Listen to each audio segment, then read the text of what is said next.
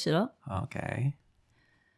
本节目是由即将二十五岁的行云读书会所录制。嗨，大家好，我是 Emily，嗨，大家好，我是 Joey。欢迎收听行云伴伴。哎，Joey，我们今天是要访问谁啊？我们今天要访问的是行云会现任的理事长 Tony。欢迎 Tony。Tony 老师，欢迎。大家好，谢谢节目主持人 Joey 跟 Emily 邀请我来上这个节目，非常荣幸。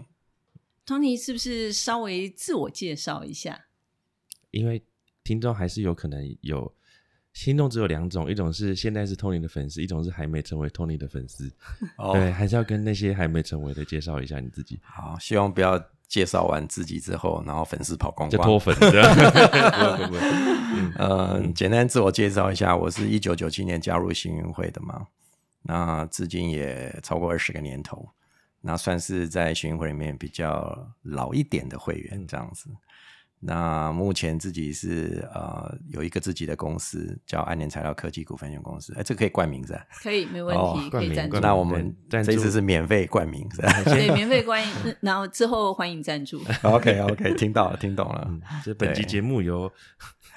由爱联材料科技股份有限公司 冠名播出。哦，对，但广告费可能就是容我们容许我们凑一下这样子。好，没问题。OK，然后自己拥有这个公司，然后就是呃做自己喜欢做的这个事业这样子。家里现在住林口，嗯嗯，那学历要讲吗？看你啊，你可以讲星座、血型、喜欢吃的东西，怎么都可以。哦，OK，星座的话就是大家最讨厌的双子座血型是大家捐血车最爱的 O 型血型。太优秀了。好，那我我来介绍一下那个我心目中的 Tony 老师好了。OK，就是呃我是就宇，我大概加入行会四五年。那我那个时候进来时，就开始有 Tony 在分享那个一些西方凭什么之类的，或者是比较两岸的一些比较大部头的这种书。嗯那我还记得，我还我第一次听 Tony 讲书很好玩，那个时候是另外一个行为的前辈在讲，那 Tony 坐在旁边，然后呢，那个人讲了需要补充的，然后 Tony 就会继续看，哎，这边你还有什么没讲到啊？这边还有哪些补充？然后最后收尾的时候是 Tony 在补充更多的故事，然后大概 Tony 每一年都会分享很有代表性的一些呃重点全球趋势啊，两岸的各种这方面的书，然后而且都会补充很多很重要的观点，我觉得是很有重量、很有深度的人。哇这美化太多了吧？呃，不过这个倒是 真的。，Tony 害羞。对，因为巡巡会里面啊，我们趋势专家可以就是 Tony 算是第一把交椅。对 Tony 的话，我记得我是在三十二届会长那一年，那我们很荣幸，那时候就是《金周刊》要做采访，那时候就是采访 Tony，他的标题就是下班后，然后你做什么就会成为什么嘛，所以那个时候是从小工程师到之后一外商家总经理外商总经理，所以呃，今天就想跟 Tony 聊一聊，像你入职场也是从一个小职员，然后到后来你从基层开始，对，从基层开始到现在，你也是一家公司的老板，就在职场上面，可不可以聊一下你最怕是什么样子的新人？哦，这个题目非常尖锐啊！这会不会又这一次访谈的内容播出去之后，又把一堆新鲜的粉丝给 给脱粉了？不不不，你告诉大家，呃，哪一些行为是比较重目标放在如何去表现自己，让他们更自在的去呈现自己的样貌。OK 然后又可以可以比较让新人知道，因为我们也会有很多新可能社会新鲜人，他们想要知道，哎，我到底进了职场上面，我该注意哪些事？其实这个题目问的不错哎、当然我首先还是要谢谢 Joey 刚刚给我这么多美丽的这些形容词，那我可能真的没有你讲的那么优秀啊。简单讲，翻成白话文就是说，其实我在听其他人演讲的时候，有时候我自己也蛮白目的，喜欢补充很多东西，这样也变成不是说很有礼貌。简单讲，就啰里吧嗦一堆。不会不会不会不会 但是我基本上都是基于爱分享的精神啊，也没有想很多。那、当然也要这边也要谢谢 Emily 之前呃很荣幸帮我介绍给《金周刊》采访。那那次的题目是呃小工程师变成外商总经理嘛？那的确是一个非常有趣的一个人生经历的访谈。我自己也从那次访谈当中受益良多，而且 Emily 可能也知道那一次的访谈基本上有邀我，还有邀呃当时的 Bobby 跟 Steven、嗯也是另外一家公司的访谈。但是我比较惊讶是，我原本不认为他们会采纳我的这一篇访谈。应该我个人觉得他们，呃，Bobby 跟 Steven 的那个创业的精神故事，我自己个人更喜欢。那我希望他们，呃，刊出来的内容应该是以那个创业的那个呃干股谈比较好的题目。但我没想到他们现在挑我这个 上班族的那个题目，这是嘛？谢谢 Emily。那回到刚刚两位呃优秀主持人给我这个题目，我个人觉得这个题目平常心讲，呃，真的是蛮有意义的。为什么？因为如果个人自己觉得，呃，往前推想个二十多年，当初也有一些人跟我们讲说，年轻人初入职场应该注意一些什么事情。我真的觉得可以自己少走很多冤枉路，嗯少碰很多壁，呃，少犯很多错。所以这个题目，我个人觉得是还蛮深具意义的。对，那所以你们想要问哪些东西，你们就尽可能问吧。那我想要再我好奇问一下，你说，所以你那个时候当时被采访，然后嗯、那个时候你有提到，比如说，因为是一个从小工程师变成外商总经理的故事，是那那个时候你有还记不记得那个时候分享哪些你的心得或者是故事呢？当然记得。嗯呃，简单讲，那个时候《金周刊》对我的采访，主要是他们也好奇说，一个在大学毕业之后的从本土上开始的一个小小的，呃，当时我的职衔就叫做业务副工程师，是公司最最最基层给新人刚出入公司的一个职衔，嗯是最基层的。那所以从副工程师一路做到呃正的业务工程师，再做到国际业务代表，然后到了第二家公司之后，又从这个呃国际业务代表从科长、副理、经理一直往上爬，再到外商去，然后再干到这个外商的这个高级主管、区域经理，最后到达总经理这个阶段。的确，一路上真的也是跌跌撞撞，有很多的一峰过一峰的攀爬。所以我想，可能那时候金周刊他们可能也是好奇这个过程啊。那的确对我个人而言，从本土上跳到外商，跟从基层一路往上爬到高阶，的确是我觉得人生当中一个非常呃值得学习跟回味的过程。这样中间花了多长的时间去走这一段？哦，好问题耶！那时候加入新英会，呃，九九年嘛，嗯，新英会成立于一九九七年，我刚刚可能讲错了，我是九九年才加入的，所以这样子一路攀爬也过了二十多个年头，二十多个，将近二十五个年头，所以变成呃，行云会在这个阶段中有给你，绝大多数时间跟新英会共处。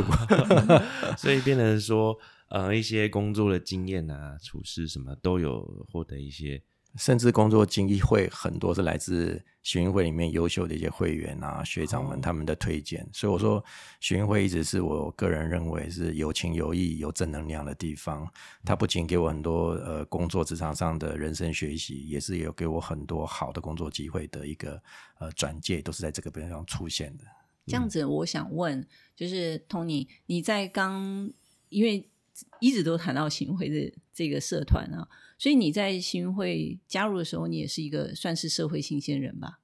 呃，那时候已经从副工程师升到真的工程师了，好，就菜鸟稍微变得比较就不太菜。算是过了三年的菜鸟。OK，所以这中间你有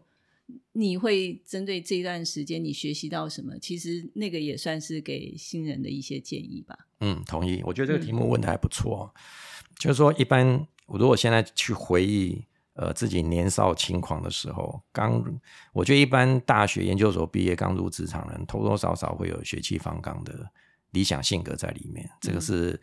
绝大多数的年轻人都会啊。如果你没有这一部分，我可能就觉得你有点少年老成哦，就是不是 那么年轻魂。对对，所以我个人会觉得说，如果现在回想起来，我给年轻人最大的建议就是说，你刚踏入职场的时候，千万不要有太强烈的 ego。太自我的心态，因为年轻人一般呃比较理想性格，然后个性上也有比较呃想要冲刺表现自己。嗯那好处来讲就是说干劲十足，但是另外一面来讲就是说，因为有时候太过冲，呃，太强调自己的理想性格，感觉上好像就是天下若不照我的这个理想走，好像这个世界就运转的不顺利。但我觉得这个是一般很多年轻人的迷思，因为你刚初入职场，其实你羽翼未丰嘛，很多东西你是呃还学的不够专精透彻，那经验上也不足，所以如果你太快呃强调自我，然后不愿意呃放下身段去跟一些资深的前辈学习，或是跟其他更有经验的，即便是你的同辈也好，你都应该跟他们学习。不然的话，这个部分会很吃亏，因为你很容易犯错、犯犯错。那如果你是遇到一些有心人士的话，人家更容易因为欺负你之前菜鸟，所以他可能会设圈圈、设套套、设坑给你跳，那更得不偿失。所以这可能是我会最想给年时下年轻人的第一个建议。那 Tony 好奇，对你对目前现在的新鲜或者是二三十岁刚出出社会十年内的。你有你现在还有这种呃公司有这种年轻人吗？有啊，当然有。那呃，你目前对他们的看法，你有什么觉得年轻人有什么不一样的优点或特色？就诚如我刚刚第一点跟大家分享的，所以 B 公司基本上尽量少用这一类。但是我讲这话，我知道会很伤很多年轻人，但是我我相信这是一般企业主都会面临的问题了。就是说，一个公司他们如果想要获得好的营运发展，他当然不希望把过多的风险。放在这些初入社会的比较经验不足的年轻人身上嘛，这个是无可厚非，在所难免。但我觉得有时候也是要，呃，企业也是要扛一些社会责任啊。譬如说，你觉得有一些有潜质的、有 potential 的这些年轻人，其实你物色到好的他们，其实也应该给他们一些机会去尝试。那我们公司现在也是有。呃，提供这个机会给一些呃刚踏入社会可能不是很长的时间，但我们可以从他身上看到很不错的潜质，然后就邀请他加入。但是这个比例通常不会高，因为你若整个公司充斥着一堆没有经验的人，我相信没有几个老板晚上是睡好觉的。我也 我也不认为大多数的老板会这么做，还是会有一个比例调配。当然当然，因为你最好的结构是有资深的人、有经验的人能够去辅导，带着一些比较没经验但是有潜质人，这样子以后才会有所谓的呃世代交替的呃这个能量可以发挥出来，下下面比较年轻没经验也可以被带上来嘛，以后换他们来交接接棒，这是很合理的一个自然的发展。听起来像是公司内也有一个职涯规划的一个生态池，然后让大家可以去适度在里面有成长的一个。一个脉络，一个路径，在我个人觉得这是必要的。就好像一个公司，如果你没有 product roadmap，你没有一个产品的规划蓝图，那你可能只卖一档、两档产品，你后面就后继无力，对吧？嗯。但是，一样在 HR 的人力资源角度来看，你一个公司要长远。经营呃发展顺利，你当然在人力的规划上面也要像 Prada roadmap 一样，你要一个 HR 的 roadmap，就是你这个人力从最资深的到中间的到最值钱的，你还是有一个代代相传的一个架构，这对公司的永续发展经营会比较健康。嗯，不过我想要问一个问题，就是刚刚 Tony 有讲到，你新人嘛，总是血气方刚，你会冲来冲去，但是有的时候你或许是不自觉。你不见有那个运气，你可以碰到一个主管或者是旁边的同事可以提点你。这样子的话，会不会诶听了这一集之后，就这样嗯，可能就变得比较消极，我不能乱冲，而有所阻碍。这个问题也蛮不错的，因为通常年轻人会有这样的所谓的呃投鼠忌器跟忌惮，也要看当时他所相处的呃。呃，这个公司的工作环境，因为有些公司，譬如说以前我待过的这些外商，的确他们这些外商的文化优于本地商，就是说他们比较没有那么的呃阶级意识那么明显啦，或者是组织上呃比较扁平化啦，呃上下的交流沟通比较阶层没那么多。那另外就是说，呃，一般外商他们对呃团队的那个意见呢是比较 open mind，比较开明。那大家也知道，我们华人社会的企业通常有一个家户长制的精神比较重嘛，哈，好像就是老大说了算，呃，顶头上司说了算，或者是甚至有些公司比较可怕的，他就是男的说了算，女的说了不算。这种我们也都遇过，但就是说，呃，尤其日商更严重，对吧？这个大家有接触过都晓得。但我们这边是没有任何国家跟种族的歧视在里面，在谈论这个问题。就是说，新人他还是要看他所处的公司文化环境了。但诚如刚刚 Emily 问我的问题，可能就是说，如果线上有一些年轻人听了这一集的 Podcast，我真的是诚心建议他们，就是说，年轻人可以稍微学习控制自己的情绪跟脾气，因为我觉得一个人要成功，知道这个控制脾气跟情绪是非常非常重要的一个课题，而且这个课题会跟随着你一辈子，在整个职场的生涯上不断的在淬炼你、考验你。那我们常常讲说“小不忍则乱大谋”嘛，所以年轻人他们在职场上面有时候真的是可以稍微压抑一下自己的理想性格，稍微呃嘴巴少一点，耳朵多打开一点，听一下这些前辈跟有经验人他到底想要跟你分享 share 一些什么东西。那你如果听得进去，对你来讲就是好事情。我这边可以举一个例子给各位参考，像我第一大学毕业后第一家公司，它也是一个。呃，全世界前三大的这个电脑周边 keyboard 的制造厂。那当时我刚进去的时候，一个菜鸟业务工程师嘛，又要接业务，又要接订单，又要跑工厂，要去看货啊，去看一下这个供应商他们到底帮客户准备的货到底 quality O 不 OK。那我刚进工厂的时候，我记得那时候我的经理姓马，我还记得，他还是对我不假辞色，很严格啊，他就觉得说，我是刚大学毕业进来。乳臭未干的小子，那我跟他去工厂跑的时候，有时候我就是跑错地方，或是拿错东西，他就会拿笔记本直接敲我头。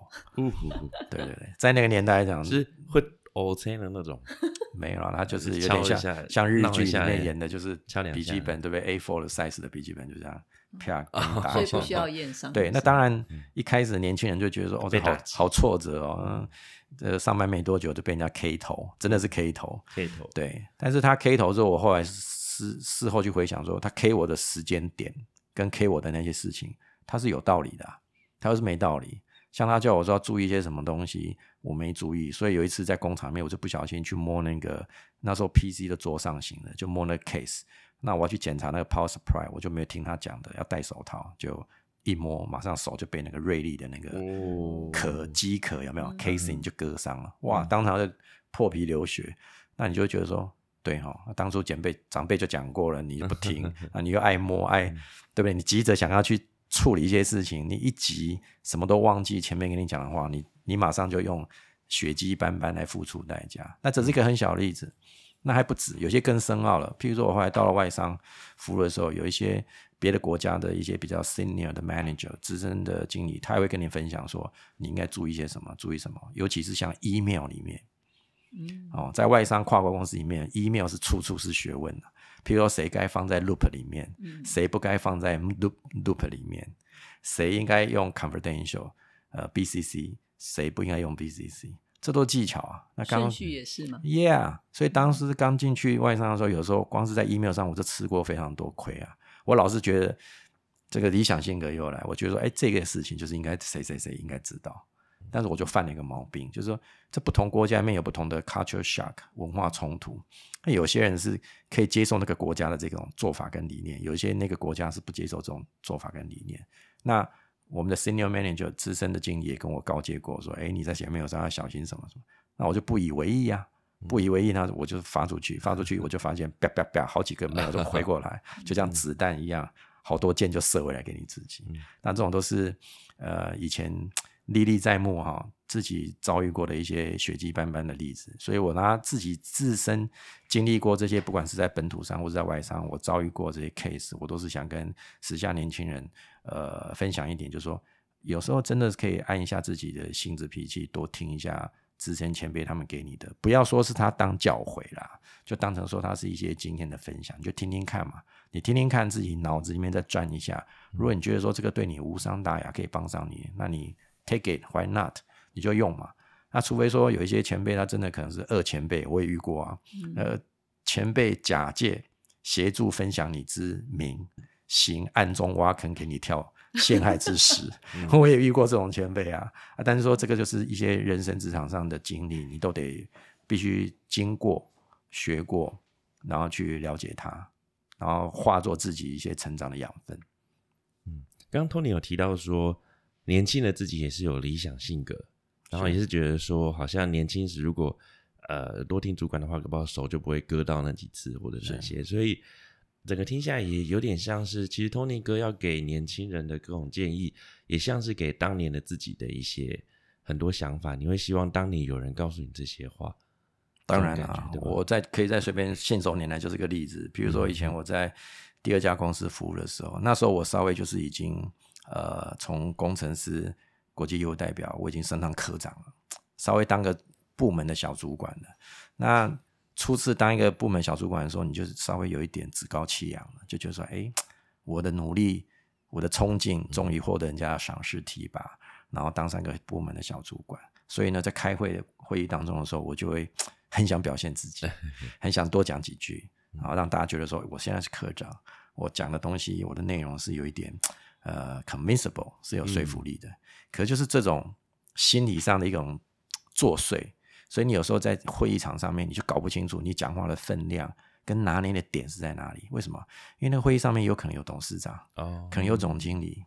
可能有业务处的处长，好，其他处的一些高阶的这个 BU 的 head 的头，啊、跟跟你比较资深的一些长辈在里面。嗯可你在讲的时候，你就是会不小心去触犯这些地雷。我最明显一次案例就是，我明明把一个客户的 case，那时候有客诉问题，嗯那我就明明白白把点出来说，那个客诉文里面真的是客户当然有错的部分，但是也有一部分是我们自己公司内部的错误，我就把它点的非常白。可是我在点的非常白大家面前吗？当然，哦而且那次会议是总经理到 到我的业务主管到处长哈，各部门的一些呃主管中高阶都在。那我的原意是很想说，我想告诉大家说，我把这个 case 客诉从头到尾调查的非常清楚。哦我认为我出了一个非常好的客诉的 report，一个一个客诉的调查报告。那原原本我是想证明自己的实力跟我的专业嘛，可是，在点的过程当中，我无意中就是戳伤了另外部门的一个主管。把关系弄弄。当然，当然，因为他会觉得说，那个别的业务业务部门的主管会觉得说，这个过程当中难免是有公司的错误没有错，但是有些错误是不是你可以不要点的这么白？为什么？因为我点的这么白的话，是不是就伤了那个主管他的、他的立场跟他的心？而且我是在他的主管的面前去点这个事情，哦，那对，那这就有点子不杀伯仁，伯仁却因你而死嘛，对吧？嗯所以当时他就直接非常反抗，而且她还是女的，女的主哦管，所以她当场就在会会议桌上面就给我抢回来，然后再拿个 case 羞辱我一下，啊，然后我就觉得非常受伤。但我后来回去检讨自己，就说：那我这个受伤也是罪有应得，因为我自己太白目了嘛。嗯就是说，你为了很强调你的呃客诉报告非常的好，但是你在发表的过程当中，你其实没有拿捏得宜。嗯啊、有时候事实是黑与白的界限没有错，但是在你阐述整个呃内容的过程当中，你真的要照顾到内外部环境的复杂因素，你才不会啊、子不杀伯仁，伯仁却因你而死嘛。而且那个人搞不好更反弹，嗯对不对？那如果遇到呃性别不一样的话，可能就是那个什么情绪上的那个反应更激烈，那其实对大家的合作关系也不好。所以那次我的教训也蛮大，所以以后就知道开会上面讲话要小心一点。真的。哎，那那个刚刚角度是比较像是给年轻人的建议。那呃，我有点好奇说，那比如说你有没有在现在的呃年轻人上面看到一些以前比较没有的特色或优点呢？当然有啊，嗯大家都知道现在时下年轻人基本上很多都是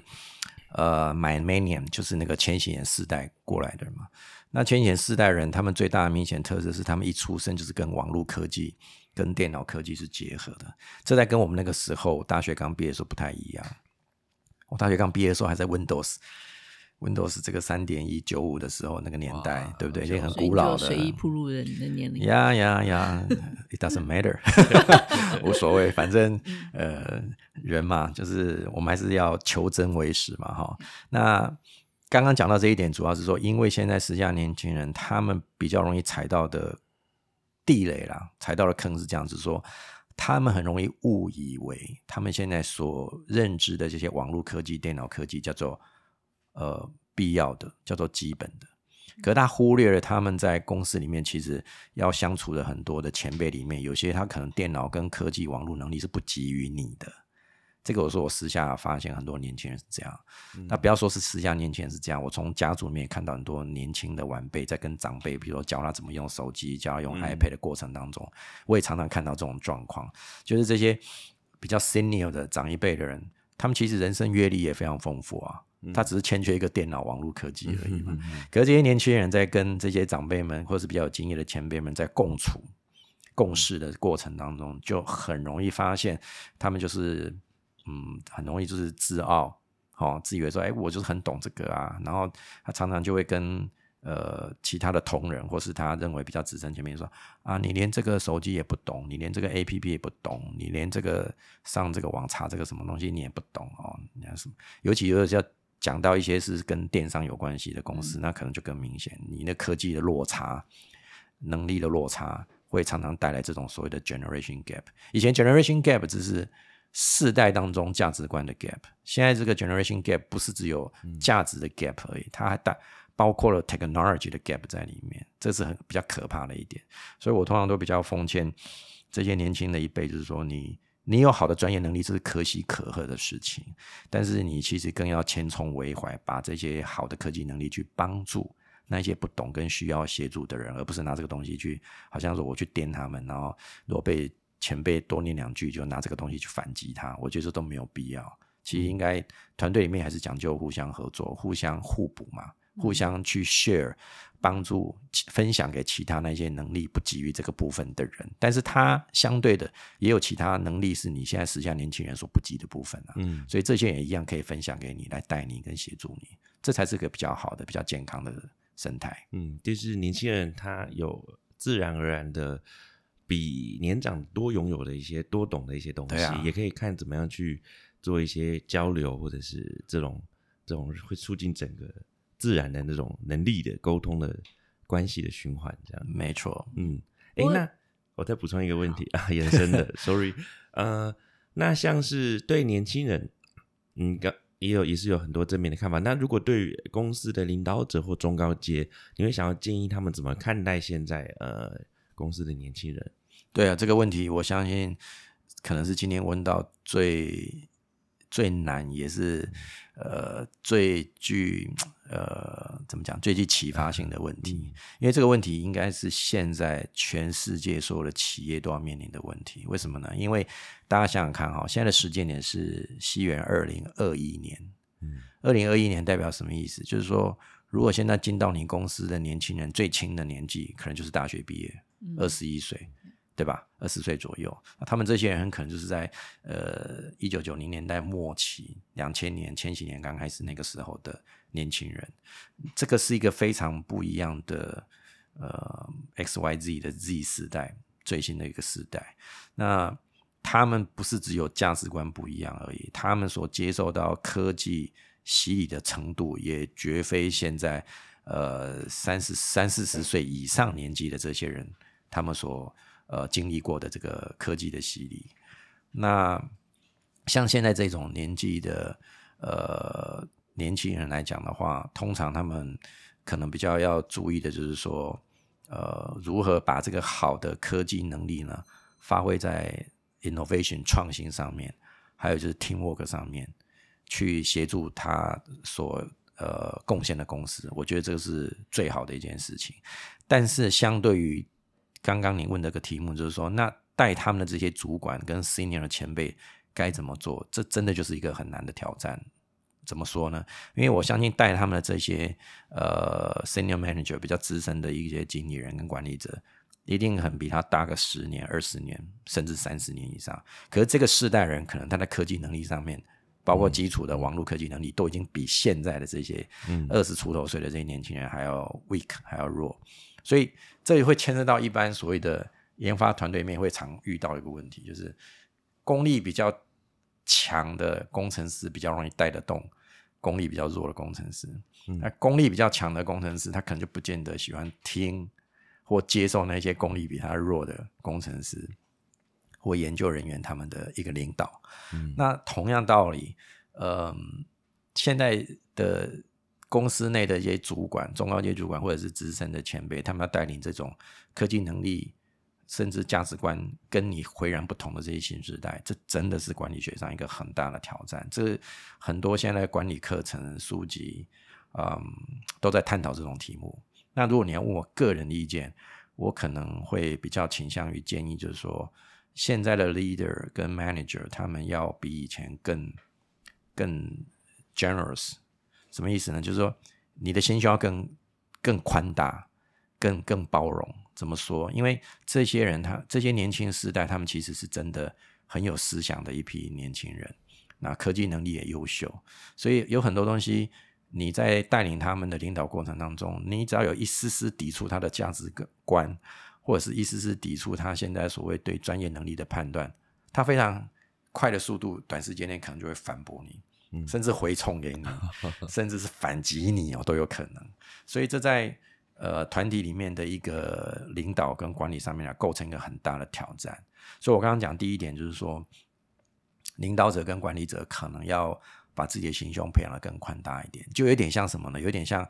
父母亲在带自己的子女一样，就是说，你就知道这些子女一定会这样反反驳你呀，或者是因为不懂的状况之下去抵触你呀，顶你嘴啊，反你口什么之类的。可是你就是要把他当成是自己人嘛，对不对？自己的小孩啊，自己公司的同仁嘛。嗯，那你用这种心态去对待他的时候，你就会包容他。那包容他的原因就是说，你们不要在这个上下从属的过程当中。这个关系因为这些事情而去破坏了你们的合作，嗯因为大家知道，一个公司组织里面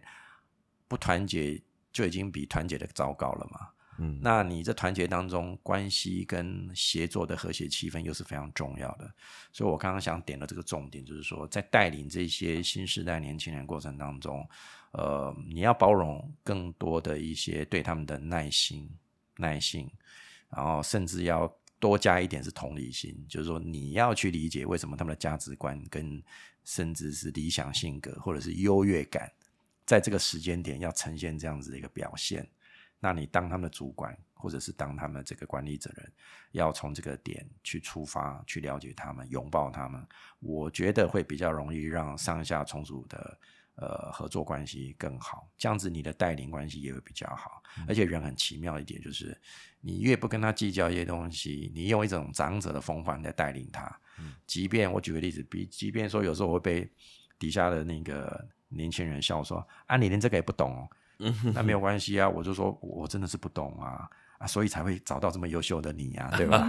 那那我们这边可以结缘在这边一起工作打拼嘛。所以你这种呃。就说你把不假辞色改成是不 care 这种小地方鸡毛蒜皮的小事，来衬托出你的大气落落大方，那你这个领导的风格更容易就是带给其他的团队成员去影响他们。那我觉得这个更棒，也会减缓很多的冲突。那我想这边是就是延伸题，其实刚刚 Joy 提出这个问题，我觉得很棒。呃，Tony 在回答，我想那个对。那个角色应该是就是比较很信念，可是现在有很多应该是讲说他刚升上主管，可能他或许是呃二十几岁，他非常优异，他被拔擢成为主管，或者是说现在这个时代大概三十出头或者是三十几岁的人，他初当上主管，他们是不是有一些你可以去诶给他们一些建议？了解，谢谢 Emily 问我这个题目，这个题目也是很棒的一个题目。就是说，刚刚我们谈到说，一些资深的主管或者是一般的 manager，他们要怎么去代理新时代的成员。但同样一个道理，就是说，如果你去问当下这些呃三十出头的，哦，是或是平年四十岁左右，是所谓的一般就是中介主管，甚至是第一次刚刚从二十几岁跳上去当第一次主管，他们要去怎么上手这个问题？呃，撇开技术落差这一点，我们刚刚谈过了，就不赘述。那我觉得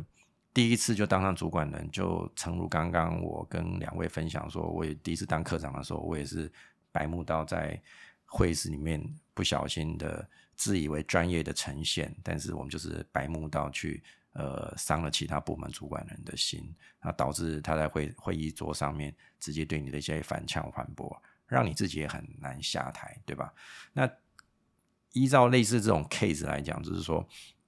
第一次当主管人，真的他要很注意一件事情，就是我发现一般刚上手的当上主管的年轻人，他们容易犯的一个问题是，他把 leadership 跟 manager 这种角色他是混的，他是混在看的。怎么说呢？manager 他主要做的事情是说，你要把这个事情做对，因为通常当 manager 人是上面还有更高的主管，对吧？嗯所以通常你是被交付任务，就是这个 task 交下来，你到底是要把这个任务怎么样的去完成它？所以通常是要 do things right，就是你要把这个人家交付给你的任务做对。只是说以前你还没有当主管的时候，你是个人完成，或是跟其他同仁完成。但你现在当 manager 是说你要带一个 team 去完成，好，带一个 team 去完成，跟你自己一个人或被人家带着去完成，那个是不一样的。所以，当 manager 他如何去带一个团队协同合作，把 teamwork 做到非常好，然后把交付的目标任务完成，这个是重中之重的事情。可是我刚刚为什么讲说 leadership 这点跟 manager 完全不一样，是因为领导者跟管理者是截然不同的角色。这个也是我自己在职场上，在呃升迁的过程当中，这样一峰过一峰，坑坑洞洞，这样一路爬过来，领感受到，也是很多前辈教我，就是 leadership 它最主要的意思是说，你在带领一个团队更多人数的时候，你有时候不是用管控的方式去做管理者角色，而是你要有一种以信服人，或是以心服人的这种呃更大的胸襟胸怀去包容所有的团队成员，让他们可以服膺你，尊重你的信仰，甚至进了一步信任你的信仰，跟着你的这个信仰一起走。那你这个领导者就会当得很成功。简单一个例子就是，跟领导者跟管理者最大不一样是，manager 他会用下令的方式，就说啊，这上面交代的任务啊，我们这次好好把它完成，对吧？可领导者他很大的情况就是，即便上面没有交付给你任务，但是你薪资或者是你的专业程度，或是你的预测能力，已经预告你说你得这么做。那才有办法把公司做好，或是把任务做好。所以他有一点比较倾向于是 do right thing，是要做对的事情。所以当你挑对的事情出来做的时候，你变成要领导其他团队成员讲说：你们跟着我走就对了，你们跟着我这一次的这个呃呃定的目标来走就对了。所以变成说你要让其他人愿意愿意跟着你。抱歉，我的手机没有关好，关静音，这是我的错。就是说，呃。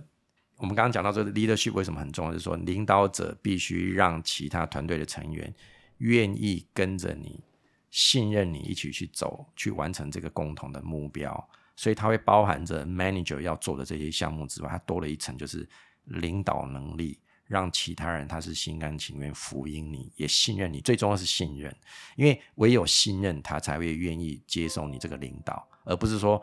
今天你是位阶比我高，那你承接了上面一个命令下来，然后我就接受这个命令去走，这样，所以这个是很大的不一样。哦，真的很棒哦！我觉得 Tony 不管说是在实务上各方面都有非常棒的实务经验可以跟我们分享。那我想最后就是想，因为我们行云读书会嘛，大家就是很爱分享。啊，这次在我们访谈之前，我们有做了一个问卷，就是有请 Tony 他想最想推荐的书。当然，Harvard Business 那个就不要讲了，因为我们每个月都有一个固定总经理俱乐部的活动。哎，我来那个补充一下，OK，就是每一个月在行云会的第四个礼拜一，阅读书院是第二个礼拜三，总经理俱乐部是第四个礼拜一，对，第四个礼拜一都有，现在叫做总经理读书会。总经理俱乐部，总经理俱乐部。就是由我们 Tony 来主持，内容非常丰富。对我们分享每个月当期的 Harvard Business Review，就是哈佛商业评论。对，那这是一个每一个月就是比较重头戏的一个活动。对。对，然后那欢迎大家来参加，欢迎大家来参加。好，有没有继续？好，除了这个 Harvard Business，那 Tony 有推荐的一本书是《西方凭什么》，我们就想了解，哎。Tony 为什么会想要分享这这这本书是重磅书，它非常非常的厚。对，我记得我是从诶一四一五年那时候就是做趋势分析嘛。那时候谢老师给我一个命题，就是说希望每年开年的时候可以做一个趋势分析。然后做趋势分析的时候，那时候我跟前任呃理事长芭比有过一次讨论，他就说希望能够。呃，从你这边也可以分享一些书，然后我那时候就是自己很三八的，自以为你有创新的 idea，我跟他讲说，分享书但是我想要分享不一样的书。他就说什么叫不一样的书？我说很多人我发现来分享书都是挑那种两百页、三百页的，因为比较好应付嘛。我就说我一定要挑一个人家不一样。他说那什么书？我说重磅书。他问我说什么叫重磅书？我说超过五百页的够重的才叫重磅书，就是可以当枕头的。Yes，然后我就是自己很三八去做这个推荐，然后我就真的就去成品就好好去挑。那我记得我第一次挑的书就是《野心时代哦就是 Even 就是我 Osno 看的那一本对就是我看到的那一场。啊》，Yes。那我挑的那本书，说真的，我到目前为止我都觉得我真的是挑了一本好书，而且我起了一个好的头。怎么说呢？因为那时候哈，我刚好就是因为工作关系要非常常去大陆出差，可是我自己深深觉得我对大陆社会半知半懂。就有些我可能觉得知道，因为大家都讲同文同种嘛。嗯可是我觉得我有很多东西，他们的潜规则其实我不是那么懂，所以我觉得我有必要透过读书会、知识分享的这个平台跟能力，帮助别人也帮助自己。所以我认真去挑这本书。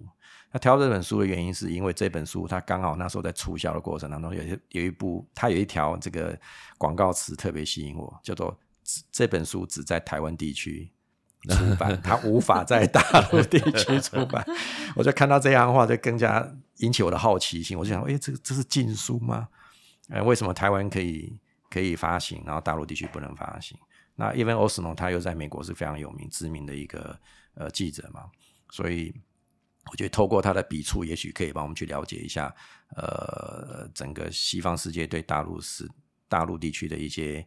挖掘跟了解。那我透过野心时代的时候，我才发现说，哇，原来大陆有很多的事情我真的是不知道，而且是那么知名的人，我都不见得知道。可见我在台湾常常被了一些 local news 给遮蔽了我的眼睛，就是我对大陆地区还有很多东西，其实我是一知半解的。所以透过那个野心时代《Age of Ambition》这本书，我真的是，呃，我觉得啦，那时候真的打开我对大陆有比较深一层的视野跟感触。那也就是因为这本书，我就意犹未尽。嗯所以那本书之后呢，第二年的重磅书，我就在想说我要挑哪一本。它本来那一本我是挑的是与中国打交道，为什么？因为它衔接对大陆的这个社会的深一层认识的这个野心时代，我觉得与中国打交道刚好符合我工作上的需要，以及我对大陆社会的了解。因为我觉得时下不管你是什么年纪的台湾人，你实在很难跟你隔着一百公里的台湾海峡的对岸的那些人，你处不好，或是不了解他们，这都是对台湾社会来讲一个非常不好的事情。所以我觉得我，我觉得我只要从我自己做起，去改善这个状况，帮助自己更了解大这个十四亿人口的国度。嗯所以在挑这个野心时代的下一本要进到与中国打交道之前，诶，我又意外卡发现一本书，叫做《西方凭什么》。那这本书就符合我重磅书的这个要求嘛，就是超过五百页，都快六百页，然后又是这个英国牛津大学呃教授写的这么完整的一本书，我就翻，我就把它翻了一下，我就决定买。那有一些人，我知道有一些人后来也因我推荐去买这本书嘛。那大多数我听到了 echo 回馈都说，哦，Tony 这本书好硬哦，读前面几个 chapter 哦，都快要睡着什么的。我说，我说的确，因为他是教授等级人写的书啦，所以他一定很严谨。嗯然后他是从人类全人类史，西方到东方的人类史，他都写。那我会特别教这本书的，原因是因为我需要寻求一个客观的判断平台，去告诉我说，如果我进一步了解中国大陆是什么样的国度之后，那我要对未来一个趋势判断嘛？什么意思？这未来到底是以中国为领导的东方世界会比较神奇，还是以英美法日这些西方领导的国家所主导的西方会没落，还是会二度兴起？我想要做一个比较跟判断，所以我才会想说我要选《西方凭什么》这本书来看。而且我自己也一直好奇一件事情，就是说，我觉得中国人也蛮优秀的啊，不输西方人啊。那为什么近代史上面感觉上中国是一个很挫败的国度？但是我又觉得进入二十世纪末到二十一世纪初，我整个感觉，呃，整个东方世界，包括呃，不管是海峡两岸的呃中国人或是台湾人，我感觉上都都有一种能力再度升起的感觉，就是说不见得是属西方的，所以我想好好去了解一下到底东西方的差异跟优劣在什么地方。我不一定要很明确知道说谁优谁劣的这个最终标准答案出来，但我好歹得知道过程是怎么一回事。而且这本书的好处是因为它是从呃东方跟西方的开古人类。开始出现的时代就开始写，所以它是一个非常完整的人类的文明史，从东方跟西方两边不同的轨道平行来发展写，所以你很容易做出比较跟一个分析跟理解过去、现在跟他后面还有写到未来的一些预测，所以我觉得它是一本让我大大打开视野的一本书。那也因为这本书，我后来在读到第三本重磅书《与中国打交道》，就是美国前财政部长 Henry Paulson 写的这本。哦，我就发现我现在对大陆的一些情势判断，我非常能够掌握那种脉络。嗯，对。那回到刚刚你提我提问我说这本书为什么西方凭什么这么值得我们去推荐？原因是因为我觉得它里面虽然是比较学究型的理论做基础，延伸前面的几章开始，但是它里面用的一些分析工具，我个人认为是目前看到，我觉得。真的是比较量化、比较客观、比较让你没有话说的，可以比较出过去时间到现在时间点，西方跟东方什么时候谁胜出，什么时候谁落后？因为东方也不是一直都输西方啊。嗯，哦，就我的理解是在呃五代十国唐朝呃那个时候，隋唐五代十国之后，东方就开始超越西方了。是到了近期呃清朝康熙之后，因为大家知道明朝以后，基本上明清都是比较锁国的态度嘛，所以那时候西方已经开始是工业化革命了，所以东方那时候开始是落后西方，所以东方曾经领先过，但是后来又没落下去，直到最近大家才知道说又要开始爬起来这样，所以我非常想知道东西方的差异在什么部分，这个也是呃，我觉得身为一个台湾人，因为台湾百分之八九十都是靠呃全世界的贸易嘛，所以你对这个世界呃。整个的全盘了解跟对未来趋势的分析，不可以不可以这么薄弱，不然对台湾的社会跟台湾人来讲不是个好事情。所以我才非常想帮助自己去了解，也透过这个推荐协助其他人了解。嗯，真的很棒，Tony 这个短短的介绍，我就学习到一件事情。我觉得对任何事情做一个只有一个客观的立场，而且要保持好奇心，还有系统脉络的理解，对，要客观本质，这样千万不要被意识形态绑架作祟。真的是是嗯，好，那我们感谢今天的 Tony 的分享。我们短短的四十分钟左右，我们已经了解了很多从职场新人的给职场新人的建议，然后给公司里这些呃中阶主管、高阶主管怎么去看待的看法，然后也分享到呃 Tony 被当年被受受访问，从工程师变成外商总经理的故事，还有到最后我们分享的。原本只是想要了解西方凭什么，为什么你会推荐这本？就哎，不不小心从野心时代到与中国打交道这几本那几年的重磅书的分享，就是不知不觉都已经把这个脉络跟 Tony 的故事都了解，也会让人家更想要去呃听听这几本书。这三本真的是好书，而且我非常强烈推荐，不管是现在的年轻人、中年人、老年人，有机会都应该好好去看一下。对，如果是睡觉睡不着的话，其实重磅书也蛮好，可以当枕头，也可以睡不着的时候就拿出来阅读。看我们看到时候有没有机会有那个哎，网络书店或者是或者是什么可以来出版社可以来自入，那也可以。所以这样，我们今天时间差不多，非常希望我们下次还有机会再来，因为 Tony 也是我们行会的一个宝，一定有啊，继续来继续跟 Tony 老师敲通告。OK，非常谢谢两位给我这个机会，希望下次有机会再跟大家聊聊更多的事情。好，那我们行云伴伴就欢迎 Tony 下次再来跟我们一起陪伴喽。谢谢，如果你不嫌弃我把粉丝给赶跑的话，好，那我们跟所有的听众大家一起拜拜。那我们谢谢大家的聆听，谢谢 Tony，谢谢大家，谢谢。好，现场朋友们拜拜，谢谢 Emily，谢谢 Joy，谢谢，拜拜。